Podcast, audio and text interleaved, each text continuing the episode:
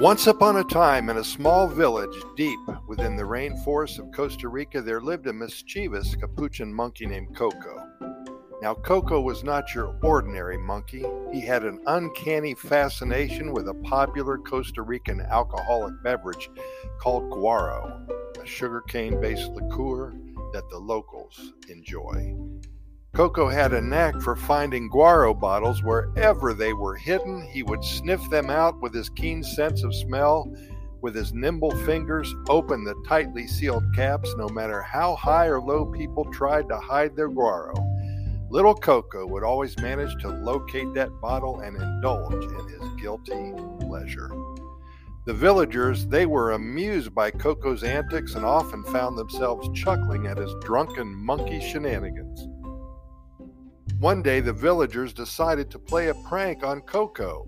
They carefully planned to leave a decoy guaro bottle filled with water in a spot where they knew Coco would find it.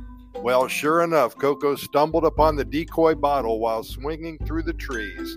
His eyes widened with excitement and he wasted no time in opening the bottle. He took a big swig, expecting the familiar taste of guaro, but to his surprise, it was just water. The mischievous monkey sputtered and spluttered and spat out the water, his face contorted with confusion. The villagers hiding nearby burst into laughter, thoroughly enjoying Coco's priceless reaction. It seemed that Coco had finally met his match.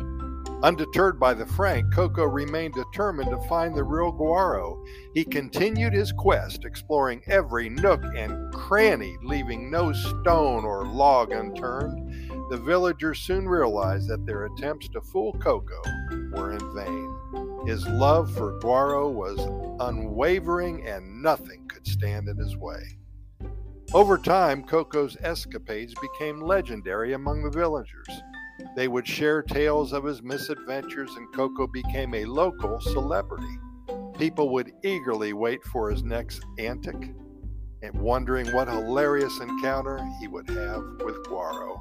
So, the legend of Coco, the capuchin monkey with an insatiable love for Guaro, lived on, bringing laughter and joy to the villagers in the Costa Rican rainforest. And though his antics sometimes caused a bit of chaos, the villagers couldn't help but admire his determination and zest for life, even if it involved a lot of monkeying around with a bottle of Guaro.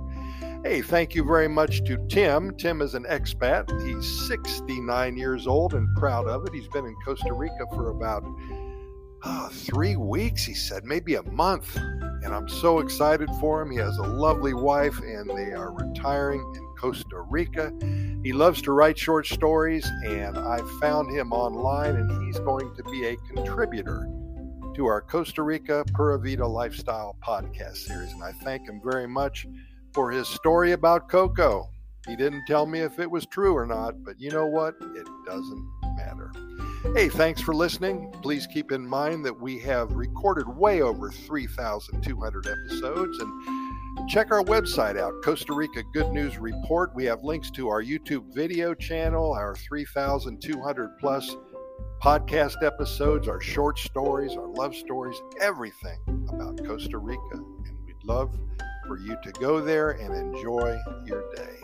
Pura Vida, thanks for listening, and we'll see you tomorrow, same time.